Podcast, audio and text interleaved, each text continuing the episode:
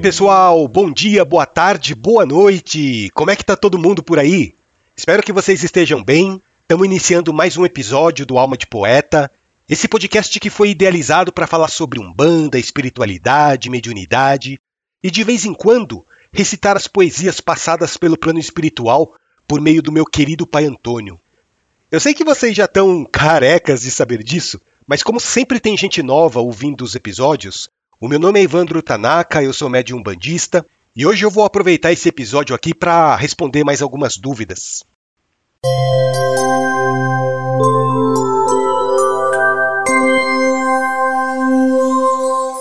É impressionante, né?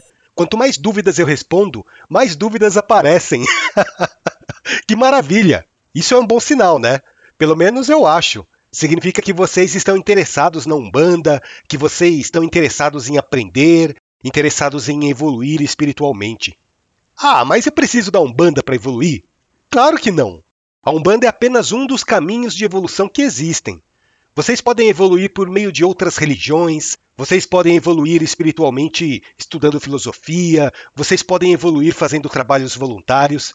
Existem mil e uma maneiras de vocês aproveitarem essa experiência reencarnatória para lapidar o espírito. Nesse sentido, as religiões, elas são muito boas para isso, sabe? Porque as religiões, de uma certa maneira, independente de qual seja, elas nos condicionam a pensar em Deus, né? São cheias de ensinamentos, de aconselhamentos que nos ajudam muito. A Umbanda é apenas um dos caminhos que existe para que a gente possa se transformar em pessoas melhores. Mas vamos lá. Vamos começar respondendo as perguntas que chegaram e que estão chegando até o podcast. Eu estava lembrando agora, esses dias uma ouvinte mandou um e-mail para mim perguntando assim: Evandro, por que você, ao invés de usar as habilidades da Sofia, você não pede para as pessoas gravarem as perguntas com a própria voz para você colocar no podcast? Olha, eu acharia excelente isso, mas nem todo mundo tem vontade de expor a voz no podcast, né? Mas assim, vocês que mandam mensagens para mim, fiquem à vontade se vocês quiserem escrever ou se vocês quiserem gravar algum áudio para eu publicar no podcast. Eu também fico muito feliz quando vocês mandam áudios para mim. Eu uso a voz da Sofia para ler as mensagens que vocês escrevem, porque num primeiro momento é mais prático, né? Principalmente para quem não tem o meu número de WhatsApp, porque daí fica mais difícil de vocês mandarem áudios. Mas assim, quem já entrou em contato comigo já percebeu que quando vocês acessam a página para mandar mensagem, tem a opção se vocês querem receber a resposta por e-mail ou se vocês querem receber a resposta pelo WhatsApp, né? E eu procuro respeitar essa escolha que vocês fazem na medida do possível.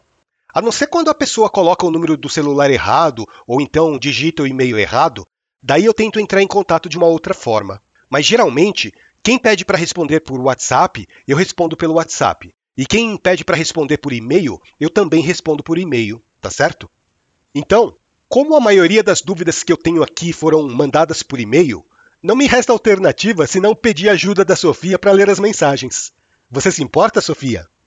Claro que não. É um imenso prazer para mim ter a honra de ler as mensagens das pessoas que ouvem o podcast. E pode ter certeza que eu leio todas elas com muito respeito, viu? Mas se vocês que ouvem o podcast quiserem mandar mensagens de áudio, eu também vou adorar ouvir a voz de vocês. Bom, a primeira mensagem que eu vou ler foi enviada pelo Rafael que mora na cidade de Mariporã, no interior de São Paulo. O Rafael escreveu o seguinte: Olá, bom dia, Evandro. Primeiramente, eu gostaria de parabenizá-lo pelo podcast. Eu comecei a ouvi-lo pelo Amazon Music. Estou seguindo desde o primeiro episódio, e a forma que você aborda o assunto é simplesmente cativante. Eu não frequento nenhum terreiro de Umbanda, mas sempre tive simpatia por essa religião, pelo respeito à natureza, pela forma de como é pregada a boa ação. Espero ainda ir a um terreiro com a mesma linha de pensamento que você transmite, pois sei que, infelizmente, há muitos que vão contra ideias da Umbanda, apesar de dizerem seguir as diretrizes. Evandro, minha dúvida é a seguinte: como eu disse, não frequento um terreiro. Mas sei que para tomar passes e ouvir conselhos diretos das entidades, eu teria que ir em algum. Daí eu pergunto: há algo que eu possa fazer em casa? Uma espécie de prece ou algo assim? Um momento que eu consiga sentir essa sensação de não estar sozinho, digamos assim, de pedir sabedoria. Não sei se consegui ser claro na minha pergunta, mas agradeço muito pela sua atenção. E pode ter certeza que continuarei a ser um ouvinte do podcast. Oi, Rafael, obrigado pela sua mensagem. Eu fico muito feliz que você esteja gostando do podcast. E olha, indo direto ao ponto e respondendo ao seu questionamento, quando você pergunta se tem algo que você possa fazer na sua casa, eu não entendi direito se você está se referindo a fazer o desenvolvimento mediúnico na sua casa ou apenas se conectar mentalmente com seus guias espirituais, com as energias dos orixás, enfim, se conectar com Deus.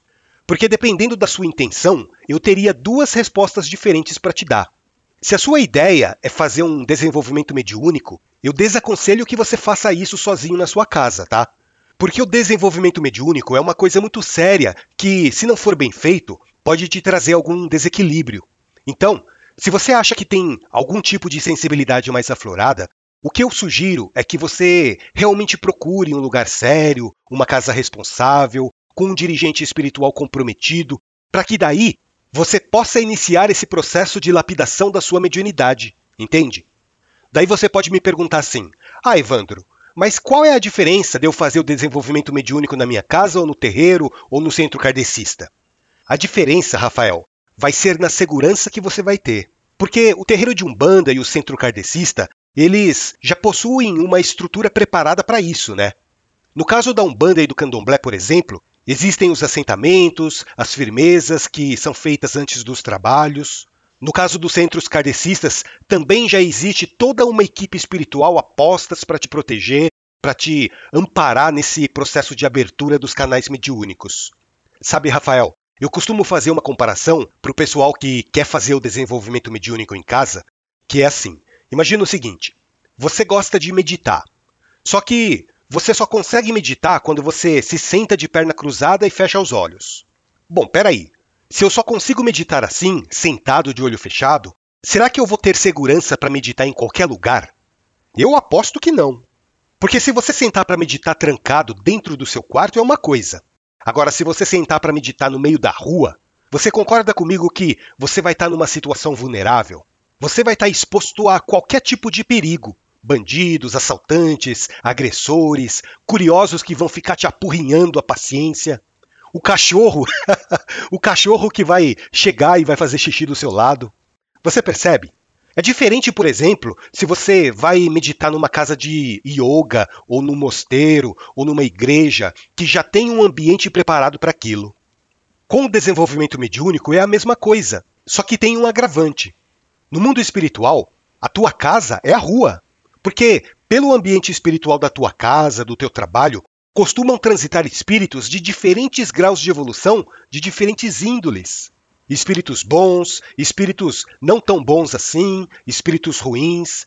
E se você for fazer o desenvolvimento mediúnico num ambiente assim, seria a mesma coisa de você ficar sentado no meio da rua com os olhos fechados. Porque assim, Rafael, quando a gente faz o desenvolvimento mediúnico, no começo a gente fica muito vulnerável. E isso é natural pelo fato de você ficar num estado de passividade, de receptividade muito grande.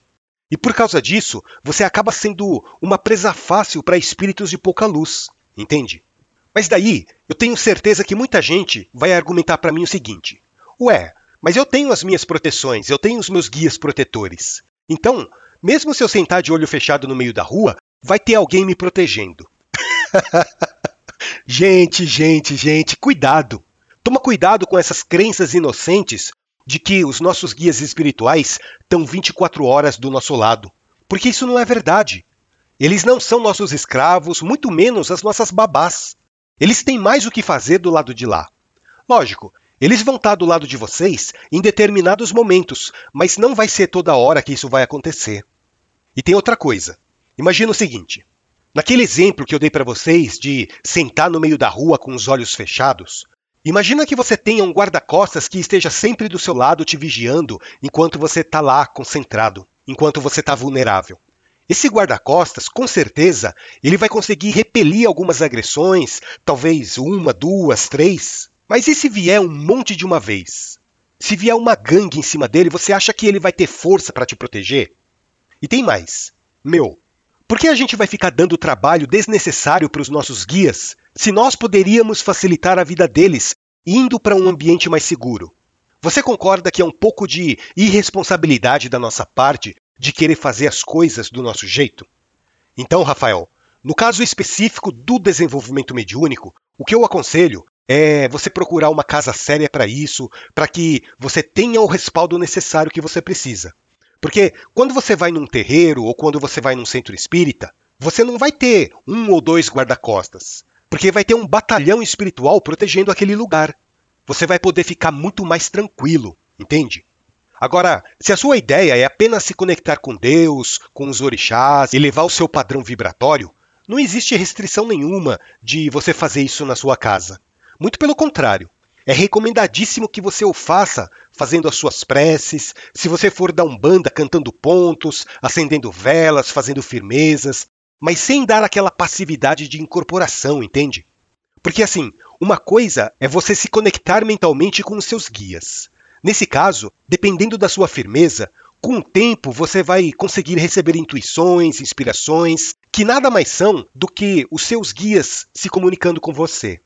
Outra coisa é você abrir os seus canais mediúnicos e permitir que a entidade se manifeste usando o seu corpo, entende?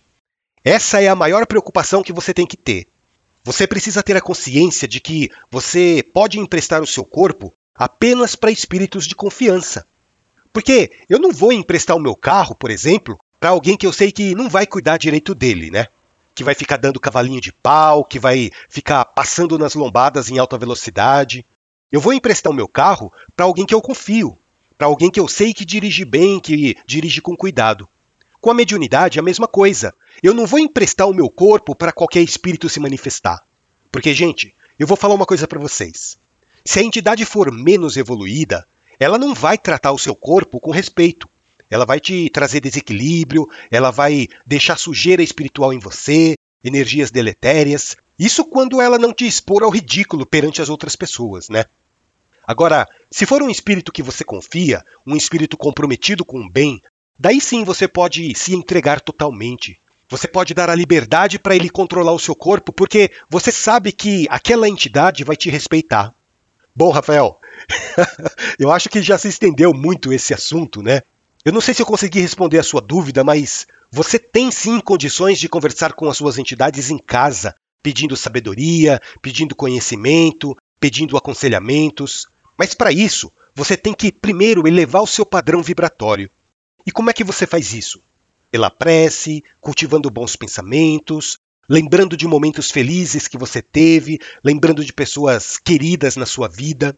E depois que você já está com um padrão vibratório elevado, daí você faz as suas preces e começa a conversar. Começa a conversar com você mesmo, sabe?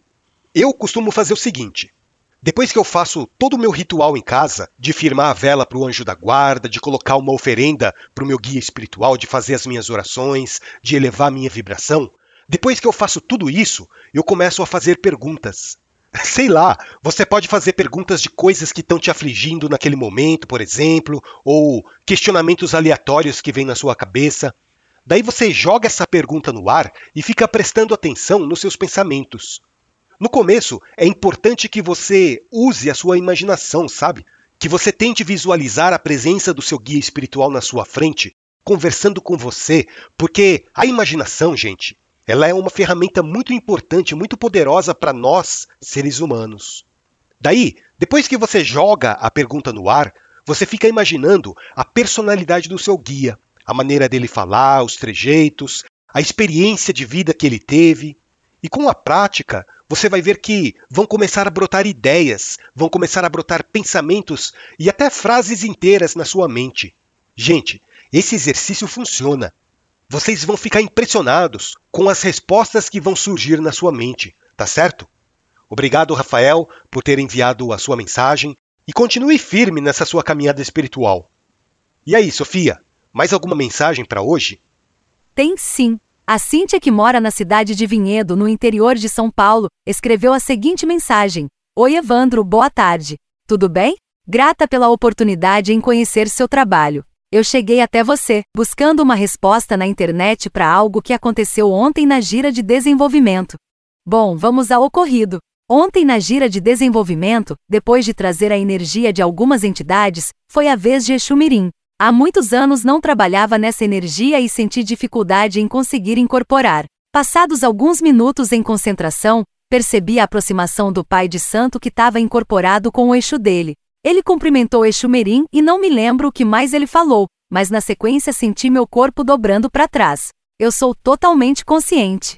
Era uma sensação de que eu ia dobrar ao meio. Caí no chão me contorcendo toda e imediatamente ele e a mãe da casa, que estava desincorporada, vieram me auxiliar e foi muito rápido para eu voltar. Já voltei chorando, sem entender por que isso aconteceu. E é essa resposta que eu gostaria de obter. Por que isso aconteceu? Sei que talvez não possa me dar uma certeza, mas quem sabe me dar possibilidades para entender melhor. Desde já agradeço sua atenção. Oi, Cíntia, tudo bem com você? Obrigado por mandar esse seu relato e pela confiança de pedir orientação para isso que aconteceu. Com todo respeito ao dirigente espiritual do seu terreiro, tá? Longe de mim querer ir contra qualquer tipo de orientação que ele te deu. Afinal de contas, ele estava presente na situação, ele vivenciou o ocorrido e ele, mais do que ninguém, é a pessoa qualificada para te orientar, sendo você a filha de santo da casa. Então, como você mesma disse, né? Eu não posso te dar uma certeza do que aconteceu porque eu não estava presente, mas existem algumas possibilidades do que pode ter ocorrido. Só que assim, repetindo para você, Cíntia, se o teu pai de santo disse alguma coisa diferente do que eu estou dizendo agora, então ele está certo e eu estou errado, tá? Mas vamos lá. Você disse na mensagem que isso aconteceu quando eles chamaram Exu Mirim. Uma coisa eu digo para você, Cíntia, com todos esses anos de vivência de terreiro. Os Exus Mirins, apesar deles terem um comportamento muito indisciplinado, né? Eles são bagunceiros, algumas vezes são mal educados, mas os Exus Mirins que trabalham na Umbanda, eles não judiam do aparelho, eles não maltratam os seus médiums. Eles podem ter lá aquele jeito meio maloqueiro deles, mas sempre eles vão tratar o médium com carinho. E eu tô falando isso porque você disse que quando começou a sentir a energia de Exumirim, o seu corpo dobrou para trás e logo em seguida você já caiu no chão, se contorcendo, né? Bom, isso com certeza não foi Exumirim que fez, porque o Exumirim Apesar dele carregar aquela energia mais densa, mais pesada, ele já é um espírito totalmente equilibrado. Equilibrado, assim que eu digo, é do ponto de vista energético, né? Então, um Exu Mirim, ele nunca iria incorporar em você simplesmente para ficar te contorcendo no chão. Ah, Evandro, mas se não foi o Exu Mirim, quem foi? Porque o pai de santo incorporado conversou com o Exu Mirim um pouco antes disso acontecer. Então, Cíntia, o que pode ter acontecido é que, nesse dia especificamente, você acabou fazendo uma puxada. Algumas pessoas chamam de puxada, outras pessoas chamam de mediunidade de transporte, tanto faz, é a mesma coisa, tá? Só muda a nomenclatura. E o que é essa mediunidade de transporte na Umbanda? É quando a equipe espiritual do terreiro transporta um espírito sofredor para receber atendimento na gira. Por isso que se chama mediunidade de transporte. No kardecismo, eles costumam chamar esse tipo de manifestação como incorporação assistida. Por quê? Porque nesse tipo de incorporação, o espírito sofredor é acoplado no corpo do médium para receber um choque anímico, mas tanto o espírito sofredor quanto o médium, eles vão estar tá sempre sendo assistidos, sendo amparados pela equipe espiritual. Eu imagino que, nesse caso que você passou, Cíntia, quem estava cuidando dessa incorporação assistida era o Exu Mirim que te acompanha. Bom, já começa por aí, né? Talvez aquele espírito sofredor ele tivesse com uma energia tão desequilibrada que tinha que ser um Exumirim para cuidar dele. Porque essa molecada é tranqueira, mas eles fazem um trabalho que eu vou te dizer, viu? Fora de série. Então, Cíntia, essa seria uma das possibilidades do que pode ter acontecido com você naquele dia. E olha, não tem nada do que se envergonhar de ser uma médium de transporte, tá? Porque esse é um dos tipos de mediunidade mais bonitos que existe, de você acolher espíritos sofredores para encaminhar eles para a luz. Eu acho lindo o trabalho que essas pessoas fazem. Agora, uma outra possibilidade que pode ter acontecido, isso também a gente não pode descartar, até porque, como você mesma disse, era uma gira de desenvolvimento mediúnico, né? E é normal que nesse tipo de gira os médiums ainda estejam muito despreparados. De repente, você não estava bem sintonizada naquele dia, naquele momento, ou então você não estava muito equilibrada. Daí, o seu desequilíbrio pode ter permitido que alguma entidade estranha aos trabalhos tenha adentrado no ambiente. Assim, inconscientemente, você pode ter puxado aquela entidade para perto de você. Sei lá, de repente era um espírito que estava te acompanhando lá fora, né? Que já estava ligado a você por alguma razão, e naquele momento da gira, esse espírito teve a oportunidade de ser atendido e de ser encaminhado. Não sei, né, Cíntia? Pode ser que tenha acontecido isso também. Mas tudo isso são apenas suposições da minha parte. O ideal mesmo seria analisar essa situação com quem estava presente no dia, de preferência conversando com o dirigente da casa ou diretamente com o guia espiritual. Tá certo, minha irmã?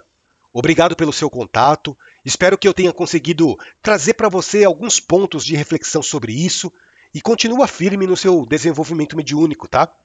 Eu sei que a caminhada não é fácil, mas eu digo para você que vale muito a pena.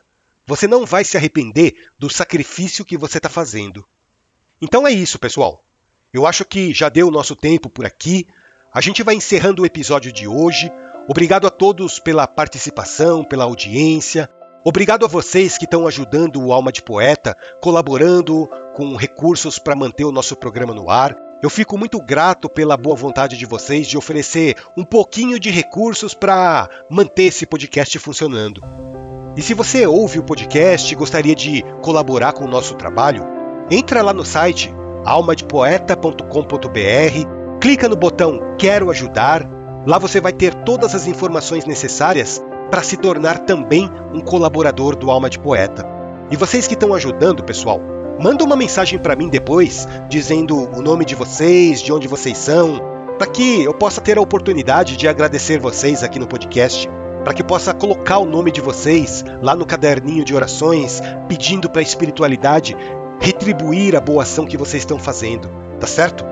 Lembrando que você pode ouvir o Alma de Poeta também nas principais plataformas de áudio. Você pode ouvir o Alma de Poeta no Spotify, no Deezer, Amazon Music, Google Podcast, Apple Podcast, YouTube, enfim, na sua plataforma de áudio preferida. E acessando o nosso site, almadepoeta.com.br, lá vocês também têm acesso a todos os episódios que foram gravados até hoje, além de outros artigos, outros conteúdos, indicações de livros, enfim. A gente sempre vai colocando alguma coisa interessante para vocês lá no site, tá bom? Um grande abraço a todos, fiquem com Deus, que o nosso Pai Maior continue iluminando a vida de vocês e até o nosso próximo encontro.